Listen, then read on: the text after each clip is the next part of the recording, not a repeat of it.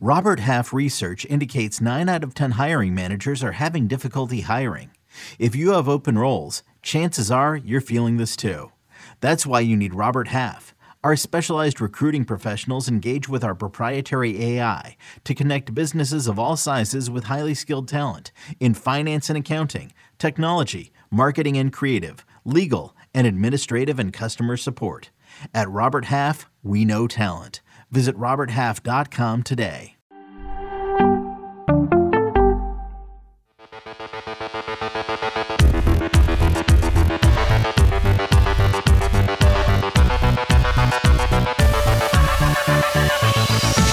Welcome to another off-season edition of Fantasy Football Today, D F S.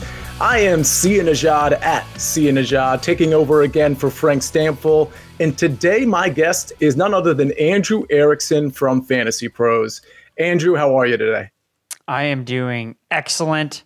We are, the N F L draft is in the rear view, mind, rear view window. So we're good with that. I can't even get my words together because of how stressful the draft was and trying to cover that thing. Not a lot of sleep, but we've recovered. I've had a weekend to recover. And, you know, the draft grades have been finalized. So I'm feeling good.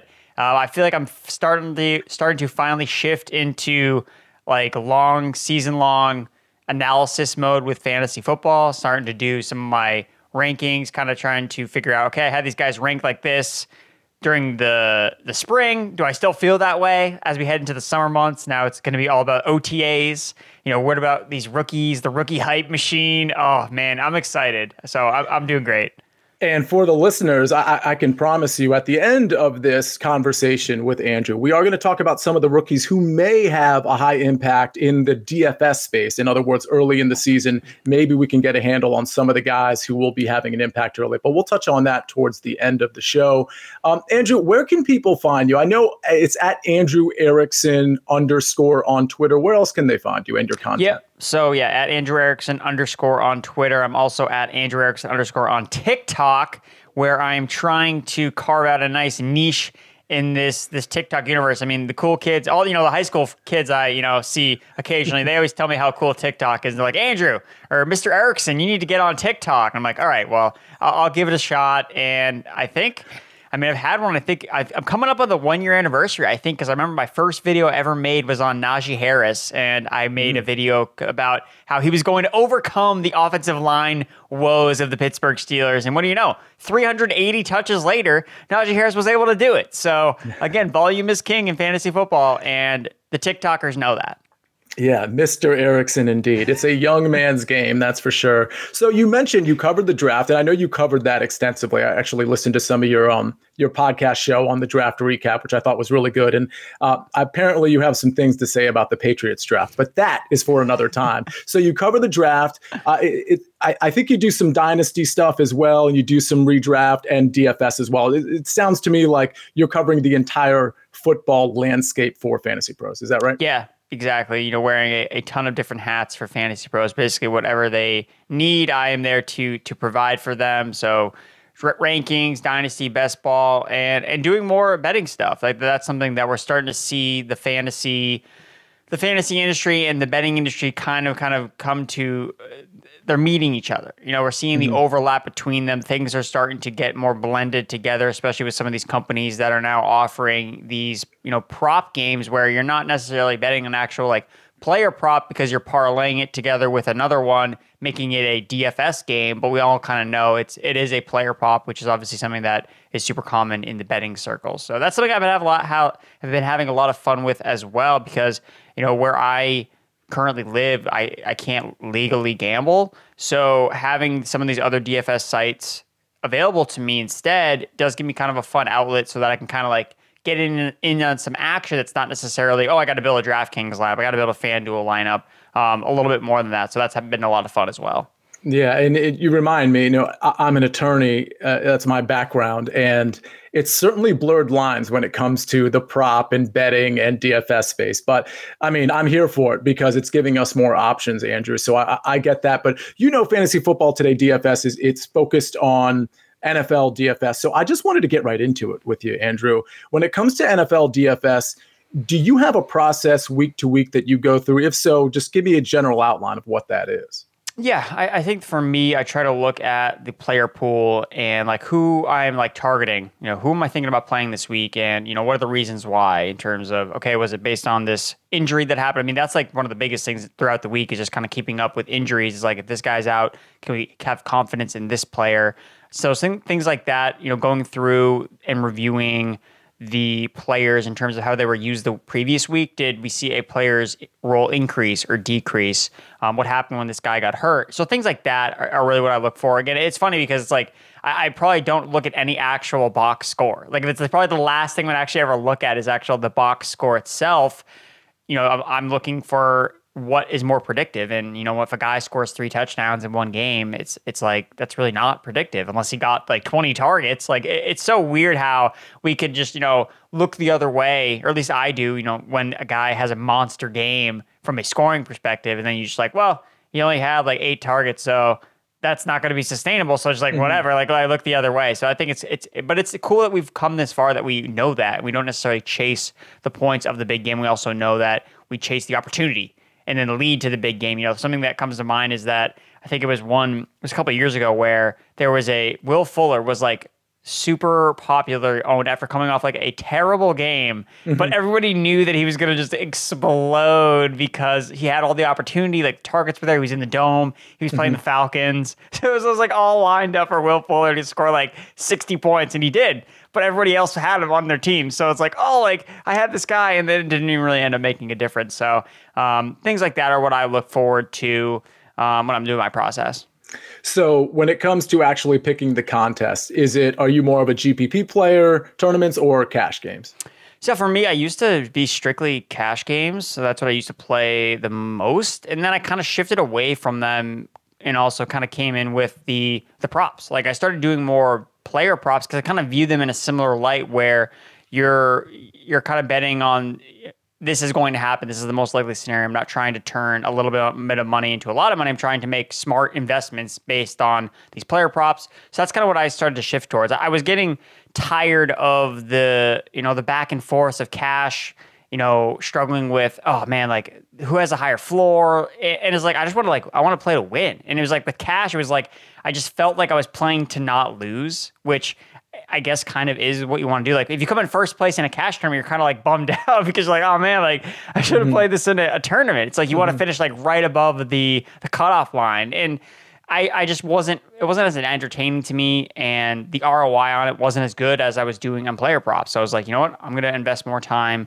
into the player props, more of my bankroll into that, and focus on G P Ps and, and more specifically small field G P Ps, because I felt that it aligned more with my goals that I wanted to do. Like I, I really am not playing D F S to like win a million dollars. Like that's, that's not my goal. Mm-hmm. Um, I really want to play to sharpen my mind and obviously want to win some cash along the way, but I want to play against like other people that I, I, I don't want necessarily to be beat by luck and just be like, oh, well, I didn't draft this guy that's, you know, two percent rostered that I never even heard of because I'm playing in a tournament with three hundred thousand people. Yeah. Um, I, I feel like the strategic or the, the strategy in a small field G P P, it, it gets, you, you don't have to be super galaxy brained. You can mm-hmm. just pick, not necessarily just like you just pick the right plays, but you have to be strategic with which right plays you end up playing. And I, I like the strategy more of the small field G P P, and it also aligns more with my goals. Um, you know, I'm trying to win, you know, a couple thousand dollars, you know, on, in a weekend. That's really more what I'm aligned with. It also works with my workload.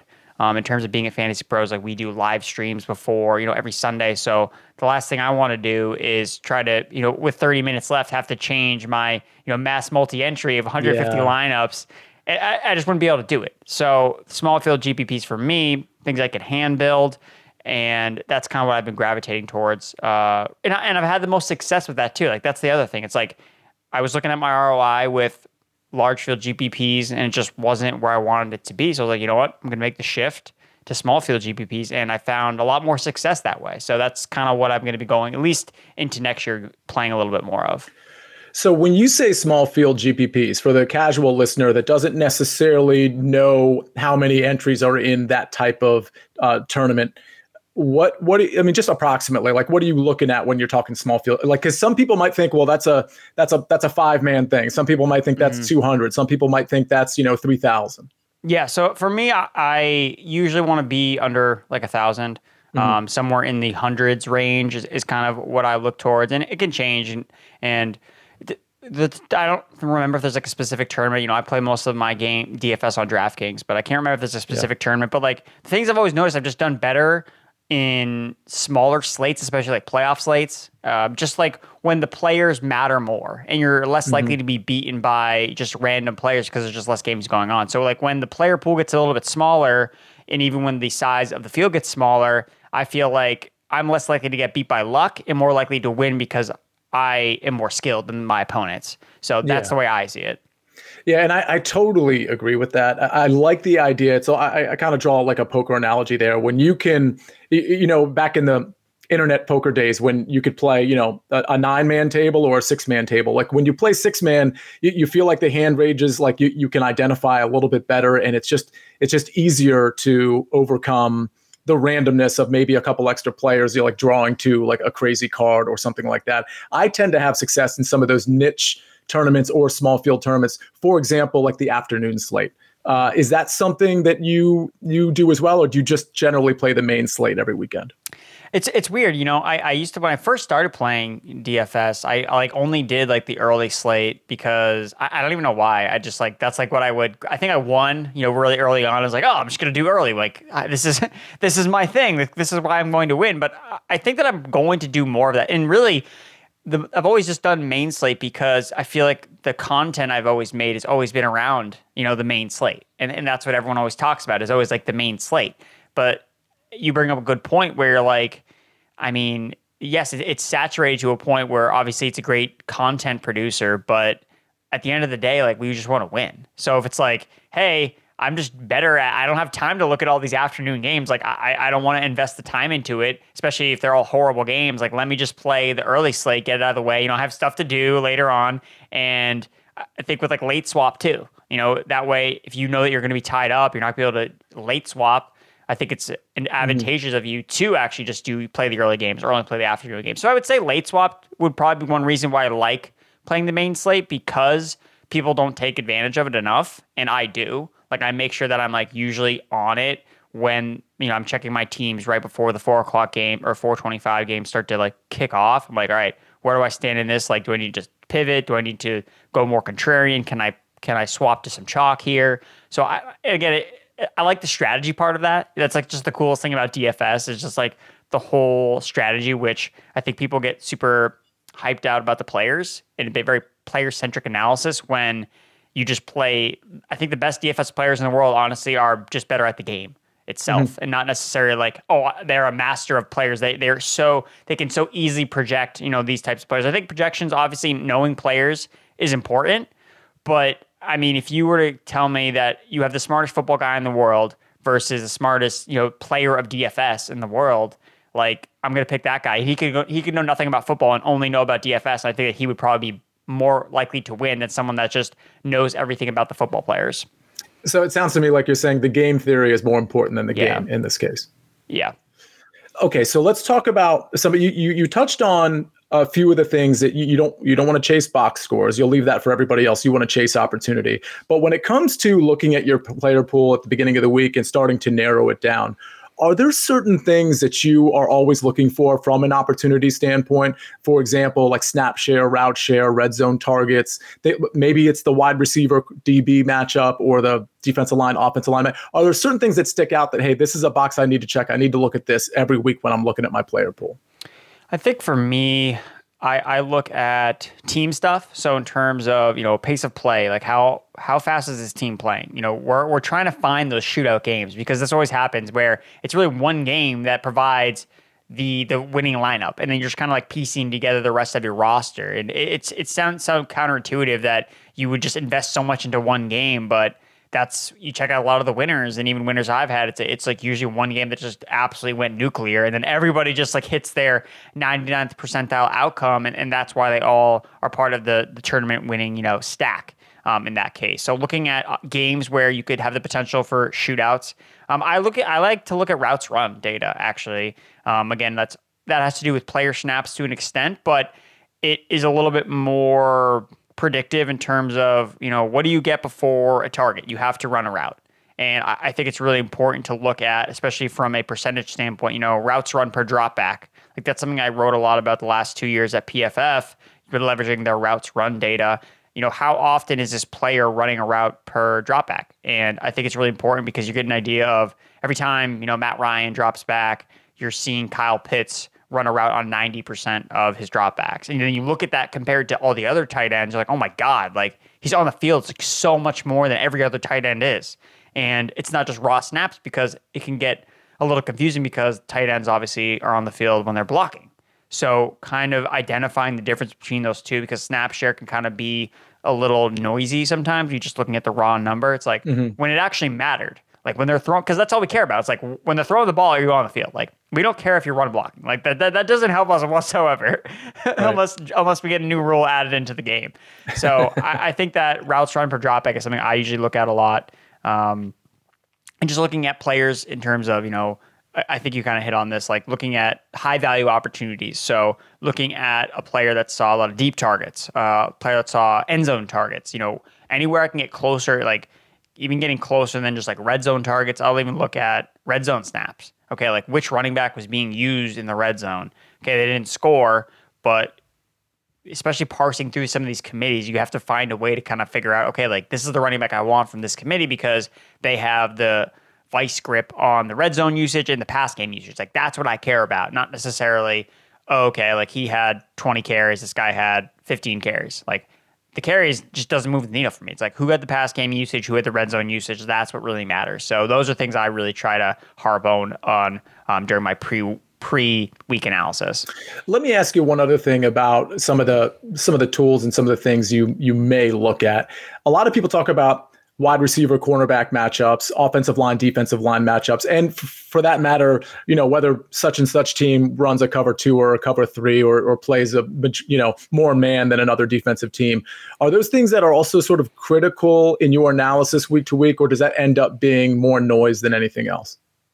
I think it's a little bit more noise um, because you become, it's almost like a paralysis by analysis. Like you're getting so much information about why you should start the, like, look, see, so yeah, I can, I can make an argument and spin it any way I want to make you want to like buy X player. Like there mm-hmm. are ways to do it. And then there's vice versa. Like there are ways I can make it to fade a player. So for me, it's kind of like, if I need to like go digging to like find a reason to like play this player, it's like, okay, it shouldn't be that hard. You know, mm-hmm. like it shouldn't be super ob- like super under, you know, trying to pull it under a rock, like why this player is a good play. Now, obviously, there are sometimes players that fly under the radar that become low rostership that are good players. And, and those are the ones that you want to point out. But for the most part, I mean, ownership projections are, are pretty good. And you, it's like those are the top plays for a reason. And mm-hmm. it's really not sneaking up on anyone. And by the time the week comes, again, people go on shows and talk about players. You know, the ownership projections are pretty spot on in terms of like,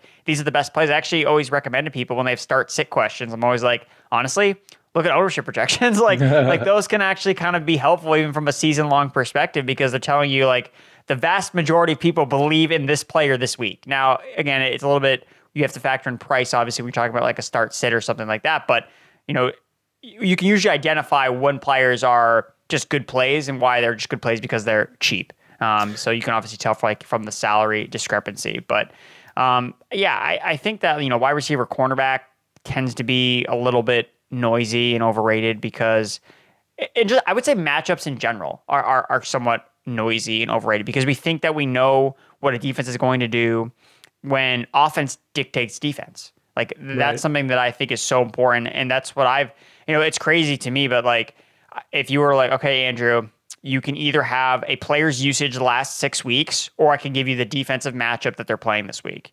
And I would take the offensive player's six weeks game log and what they've been doing over the offense or the defense they're playing.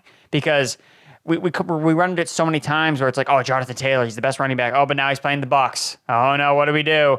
Oh, what do you know? Jonathan Taylor had a great game because he's the best running back in the N F L. Like, and and so much of the and, and the thing is too is like some for some reason we don't always, you know, understand this, but defensive numbers are are just products of the offenses that they've played. So the defensive every time we're looking at a defensive stat, it's all based on who they've played.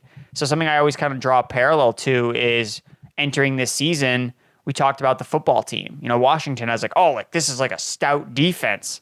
And that was not the case at all. Like they were horrible on defense. And when you look back at their schedule, when they were, you know, touted as a great defense, because they played a bunch of bad offenses. Mm-hmm. So like, that's something that I always try to like take a step back. It's like, you know what? Is this really a defense that I really need to be afraid of? Like, who have they played? It's like, they haven't played anyone good. So yeah, they may be the number one ranked defense against running backs, but they haven't played a running back like X. So things like yeah. that. Now, I think that you can be smart and actually look at a team and, and be like, no, like this defense actually is for real. I think that they can actually kind of slow down this player. But for the most part, I'm really looking at the offensive player first and letting defense, because I think because defense moves ownership a lot. Um, like, who are you playing this week? Like Jonathan mm-hmm. Taylor. I think it was, again, it was that week that he had a monster game and he was playing Tampa Bay and just like no one wanted to play him. Well, it like, was, I think the game you're thinking of is when he was playing the Bills. And at oh, that Bills, point, right. the Bills had only played like, you know, the Jets and the Dolphins yeah, exactly, twice exactly. And, and a couple other just really bad teams. And then one hundred eighty-five yards and five touchdowns later, Jonathan Taylor is killing it for everybody who decided to play him. And, and I remember specifically, granted, I didn't have as much, uh, of a share of him as I wanted to uh, ultimately. But I was having arguments with people that were like, oh no, the Bills defense, their run defense is so good. And it's just, it's right in your face. You look at who they're playing and then look at Jonathan Taylor and you, you figure out who's going to bend there.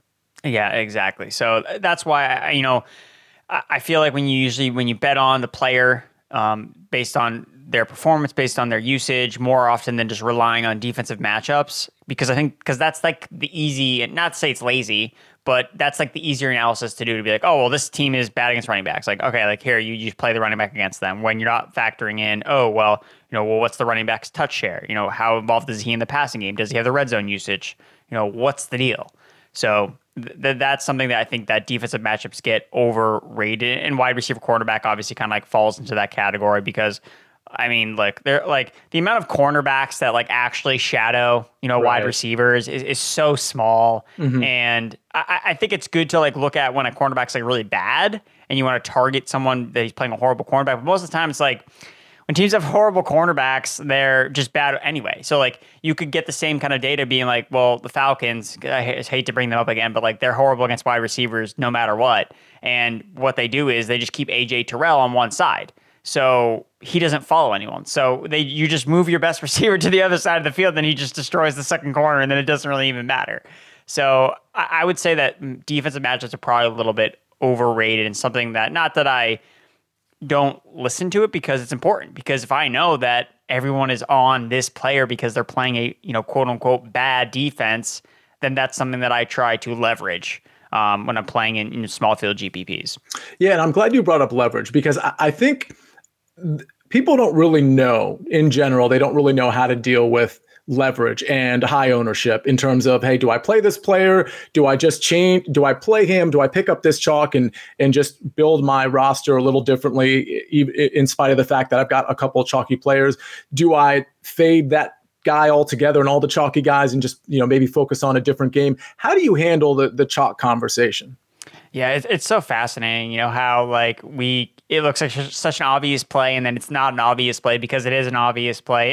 It's it's so fascinating, the, the game theory behind it. And something that I try to do when talking about ownership in terms of, you know, how often you should roster a player, I always try to think in terms of, okay, so, you know, what's the likelihood that this player actually like fails? Like uh, thinking about it from a range of outcomes perspective. Now, like, we can talk about, you know, the, this guy's the lock of lock of locks, and we, we all know that that doesn't exist. Like the players, it's football. A lot of stuff can happen. A lot of weird things can happen. And more often than not, you usually want to try to leverage the ownership in terms. And so the way I think about it is when I think it was, so Aaron Jones was out this past year, and A J Dillon was really, really popular. Of course, you know, he's coming off a decent game, you know, as the as the bell cow. I think they were playing the Vikings, so it was, it was mm-hmm. a good matchup. So everyone was playing A J Dillon, and the sharp play, and this should be kind of how you should always kind of view it, is the sharp play was playing the Packers passing attack. And it's like, no, like, I'm not going to play A J Dillon.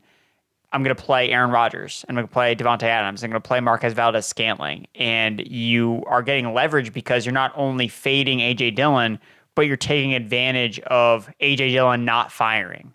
So it's all encompassing. Like, you need to know who the chalky players are, and then you need to kind of go into address and based on the, the roster that you're building. Um, now, I think that makes sense from like a tournament perspective. Like, literally, you can make tournament lineups just based on, okay, who are the chalkiest running backs? Okay, you play their passing games, because more often than not, like that that's a scenario that could happen. Like Aaron Rodgers, and it's not even say A J Dillon could have a horrible game. He could rush for one hundred yards, but let's just say, you know, Aaron Rodgers throws the touchdowns and A J Dillon doesn't get the touchdowns. Okay, like touchdowns can be fluky from week to week anyway. So it's not crazy to think that Rodgers would have a good game, but you're going to get Rodgers at, you know, sub five percent ownership. You know, Marquez Valdes-Scantling, nobody plays him. Oh, well, he's good for a blow-up week. And in the week you play him, when it matters the most, is when A J. Dillon is getting all the steam because people are paranoid about playing too many players from one offense. So those are things that I start to think about. And, you know, don't always like playing guys because they're low rostered. Um, you want to play, there are plenty of players that you can play that are good that are still low roster, just because you can't play everyone necessarily.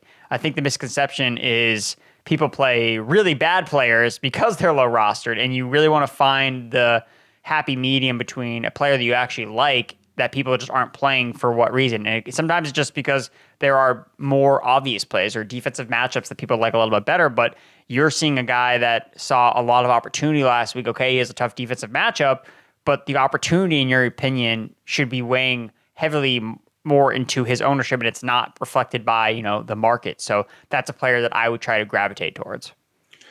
That makes a ton of sense. And on the other side of the break, we are going to talk about, maybe encapsulate some of this and talk about what are two or three rules that Andrew Erickson would tell the average D F S player to follow every D F, every N F L D F S year. And we're actually going to touch on a couple of players from the N F L draft that he thinks might have an early D F S impact as well. And we'll do that after this break.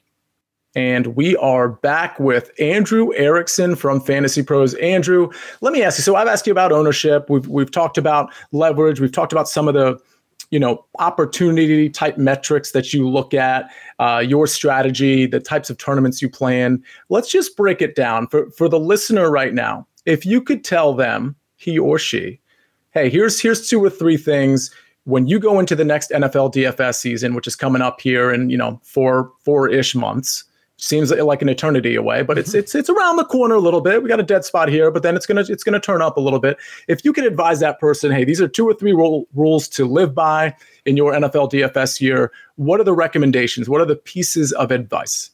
Yeah, so for me, the first thing would be to align your contest selection with your goals. You know, be realistic about, you know, why you're playing D F S. If you're just, you know, hey, I want to build a five dollar lineup, build a twenty dollar lineup, go in the milli maker. That's awesome. Like, you know, go ahead and, and have fun, but like know your expectations and, and know that you probably won't win. Like that, that's just realistic expectations. But if you're really serious about, you know, winning a couple thousand dollars, then I would recommend like going into like the small field G P Ps. Now, obviously the entry fees are a little bit bigger be, to make up for the lack of people, but you're going to be tested more strategically and not necessarily be beaten by your, you know, these perfect lineups that are put together somewhat randomly and by guys that are entering one hundred fifty lineups where you're only entering one. Like, understand what you're trying to go, your here is. And, and the thing about small field G P Ps too is like, you don't have to be perfect.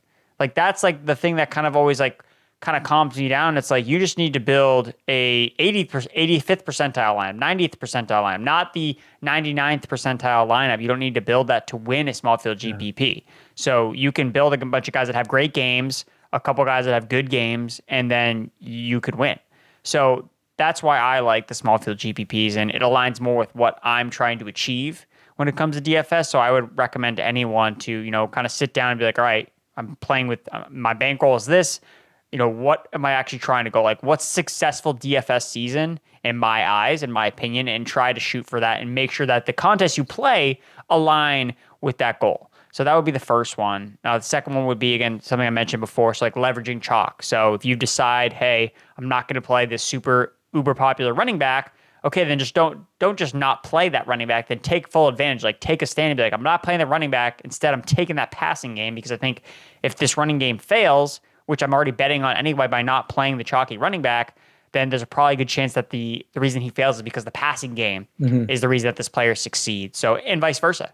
It's like, you just play if the passing game, this quarterback is super chalky, this super chalky stack between a quarterback receiver. Okay, what about the running back? Oh, the running back ends up scoring the three touchdowns. And now you not only get the low-owned running back, you get the lapping over the field because you didn't play that passing game that has now failed because of the running back that you had. So finding ways to find leverage away from chalk.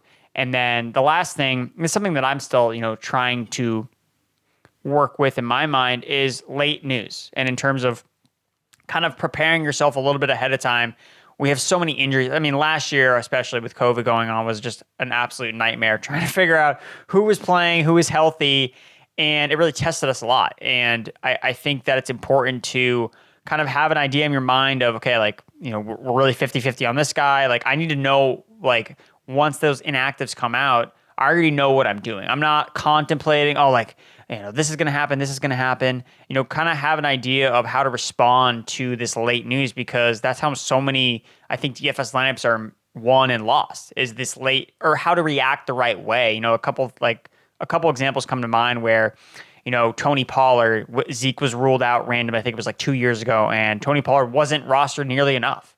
Like, he mm-hmm. should have been in everyone's lineups. It, if he had been... You know, if Zeke had been ruled out that Friday, like, Tony Pollard would have been like forty percent rostered, because people would have kind of thought it through enough where they would be like, oh yeah, I mean, Tony Pollard, like, he's going to smash. Like, it doesn't even matter who they're playing. I think they were playing Pittsburgh. It didn't even matter because of the role Tony Pollard had, again, going back to, you know, a running back's role being more important than the defense they're playing. And then even this past year, you know, week one, I remember we're all like sitting our lineups, you know, you're looking at, oh, the forty-niners, oh, Trey Sermon is inactive, Elijah Mitchell's in, and then you, everyone plays Raheem Mostert. And then, oh, when you know Raheem Mostert literally gets hurt, like, on the second play. And, and and every lineup that you put Raheem Mostert in is now dead because he played. But we knew that once Trey Sermon was made inactive, Raheem Mostert was going to become, you know, this mega chalky player. So it would have been smart to kind of think, all right, let's take a step back. And, you know, what does the Trey Sermon inactive really mean? Does that really change Raheem Mostert's role? And I'm not to say that, you know, Raheem Mostert wasn't going to have a bigger role. He could have, but maybe it would have been the same. And obviously we'll never know. But it's just kind of things like that, reacting to that late news, I think is really important, and still kind of able to get an edge, because I don't think that some people can react and make the right decision in that ninety-minute time frame. Because, again, you're you're up against the clock, because you only have a certain amount of time before you can make adjustments based on the news, as opposed to getting news and working through it all week, getting other people to talk to, getting the chance to talk to other people that are in D F S. And I think that that's something that, you know, I I'm trying to definitely do much better at, because I've made my fair share of mistakes of reacting to news in the wrong way and not thinking about it the right way. And that's something I really want to try to improve on. You know, that, that definitely makes sense. A lot of people are always, you know, they're scrambling late in the game, and you really shouldn't be, because a lot of this stuff shouldn't be a big surprise. And and even if it is, you, you probably should be prepared for it. What, what's a good situation? It almost sometimes doesn't matter who the player is. It really matters what the situation is. So totally agree there. Let me ask you, before I get to, um, I wanted to talk to you about the N F L draft a little bit, and maybe uh, A, a good luck or a bad beat D F S story. But the, the last question I have on on sort of this this line of questioning is the tools that you use. I mean, maybe it's stuff at Fantasy Pros. I know you were with that. You were with P F F prior to that. Maybe it's some free stuff or Twitter. Like, wh- if you could direct people, just generally speaking, where to go to find some of these great resources, where where would you tell them to go?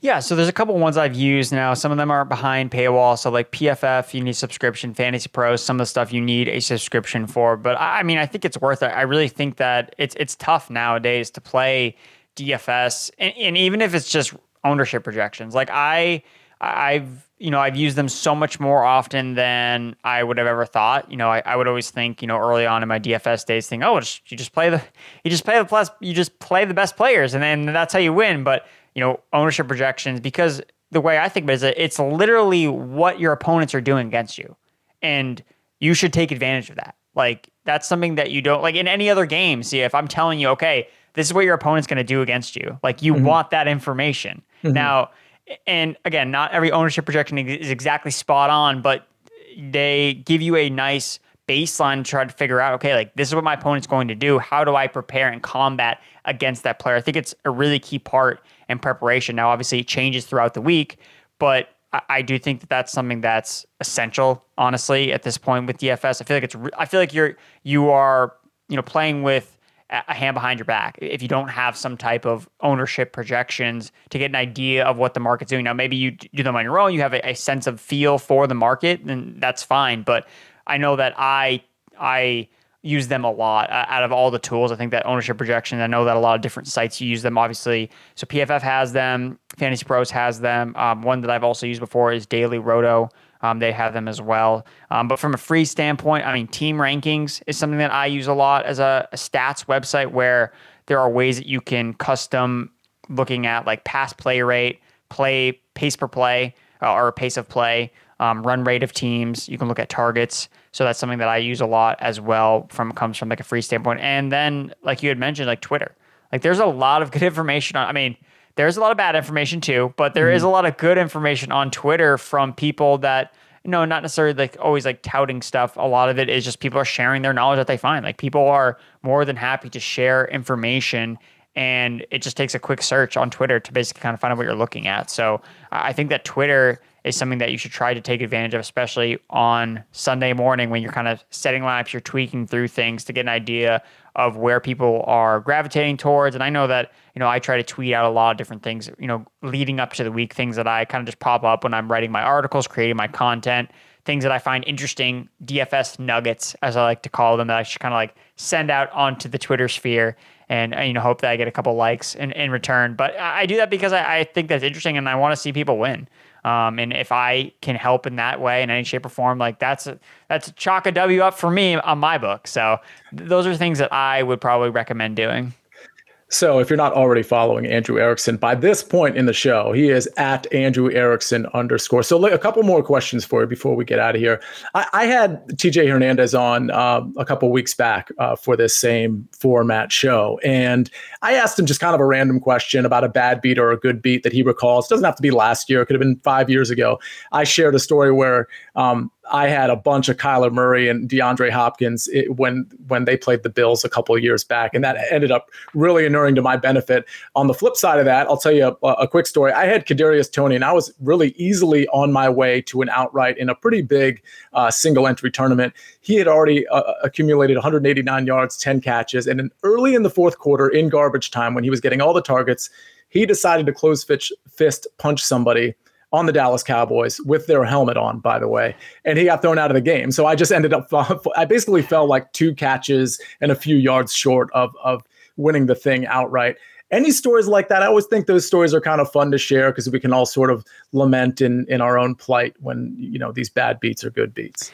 Yeah, I, I think that the only the only one that really came to mind for me, because again, there's been like so so many ups and downs, ebbs and flows of, of the D F S season, which makes it so fun. You know, is the game that kind of sticks out in my mind was the it was one of the Tyler Lockett just like absolute impl- like explosion games. I think it was mm-hmm. the game against Arizona, where he had over like two hundred receiving yards. And I just remember being on him all week long, like telling people like the Cardinals cannot, the Cardinals cannot stop the slot receiver. Like Tyler Lockett is definitely the guy you want, because every, every week it was always like, all right, is it a Lockett week? Or is it a Metcalf week? That's like right. We always Everybody. knew. It's yep. This is like this is one guy. Like we're just not sure. And, and me and my other friend at P F F, we would joke around. It's like whoever Russ targets first, like that's the guy that's having the massive game. It's always the guy he he he throws the ball to first. And Lockett was just like on his way to like this massive game.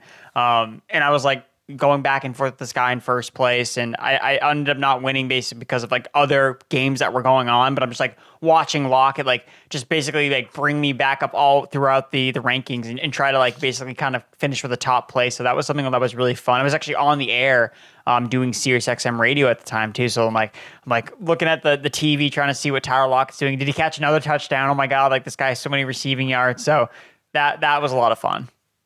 That's fantastic. All right. So let me ask you a couple uh, questions about this upcoming season. We just had the N F L draft. You covered that thing from top to bottom. I don't know if you actually gotten any sleep, Andrew. If you didn't, take a nap after this show. But I, I did want to ask you, you know, there are some big ticket names, especially with the wide receivers that came out, especially in the first round, but second, third, fourth round, there were some wide receivers that came out that seemed to be in good situations, a couple of running backs that might be in good situations. And I know it's super early, so I'm not going to hold you to it, but is there anybody, whether it's a running back or maybe a, a few receivers that are in such a good situation that you find it hard to believe that they won't have an early impact in the next N F L season? Yeah, so for, for running back, I think it's definitely Breece Hall for the New York Jets. He was the first running back taken, and just the track record of, you know, first running backs going in the N F L draft, and you see them average around two hundred forty touches per game, and that's about the, you know, R B eighteen in terms of f- fantasy finish in season-long league. So, like, Breece Hall is going to be a guy we're going to be talking about, especially if the Jets' offense can just be average. You know, if Zach Wilson can take a step forward, I mean, he's got a lot of weapons around him. You know, this is kind of what you do with these young quarterbacks. You give them weapons and they take a step forward. So they're hoping that Zach Wilson can kind of take a Josh Allen-esque type of leap after they put him with weapons. So I think Breece Hall is someone that I'm keeping my eye on. And honestly, all the rookie, all the first-round rookie receivers, like, I think that they, when we get salaries for D K when they first come out, I think they're all going to be way undervalued. You know, they're undervalued in best ball drafts right now, but we're seeing rookie receivers like hit the ground running in the N F L. Like, there's no like, oh, year three they'll finally break out. It's like, no, like they're breaking out like in week three. Like, like that's what's happening now. So a lot of these rookie receivers, and in particular Sky Moore for the Kansas City Chiefs, I think that he attached to Mahomes obviously has massive upside, and would not surprise me at all if he like leads the team in targets. So uh, Breece Hall and Sky Moore are two guys that I'm definitely going to be playing a lot in D F S. Real quick on Breece. So obviously Michael Carter's on that team. Do you see a situation where it doesn't matter if Michael Carter gets a certain number of touches because Breece is going to be the lead back, and that's going to be enough to pay off his fantasy and D F S value?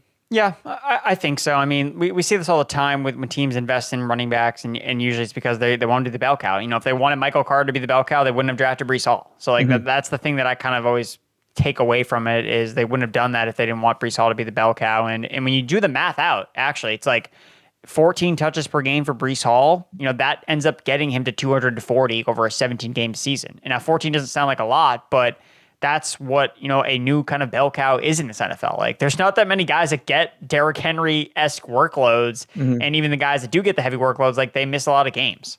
So I, I really think that Breece Hall might be end up in anywhere in between the seventeen to nineteen touches per game. And as long as he's getting the pass game work, as long as he's getting the high value touches, you know, in the red zone at the goal line, which I would assume that he does, like, that's going to be good enough for you. And I think that that's going to matter a lot. So, yeah, Breece Hall, I think, is going to be an R B one. And, Andrew, you're way too early. Super Bowl prediction for this upcoming season. Who's playing? Oh, yeah. So, for me, it's going to be the Los Angeles Chargers because, again, I know we've said this a million times, one of the best rosters on paper, Los Angeles Chargers. Can't, I feel like I say that every single season, but the Chargers uh, against the Buccaneers. Uh, Tom Brady did not come back to not win another Super Bowl. So I would go with the Chargers and the Buccaneers as my Super Bowl prediction. I actually love the Chargers, and I kind of have a hot take that people are going to hate me for, that Kansas City actually misses the playoffs and Denver and the Chargers make it. I love what the Chargers did with their roster, not just at the fun fantasy positions, but all around. I think the Chargers are in really good shape with Justin Herbert stepping up uh, with an extra year. Andrew, tell us where we can find, we know we can find you on TikTok. We know you. We can find you on Twitter. Um, what are you doing in the near future that, that we can go out and look for? Yeah, so um, again, I'm over at fantasy pros dot com, at Andrew Erickson underscore on Twitter. And a lot of stuff I'm working on now is diving more into best ball.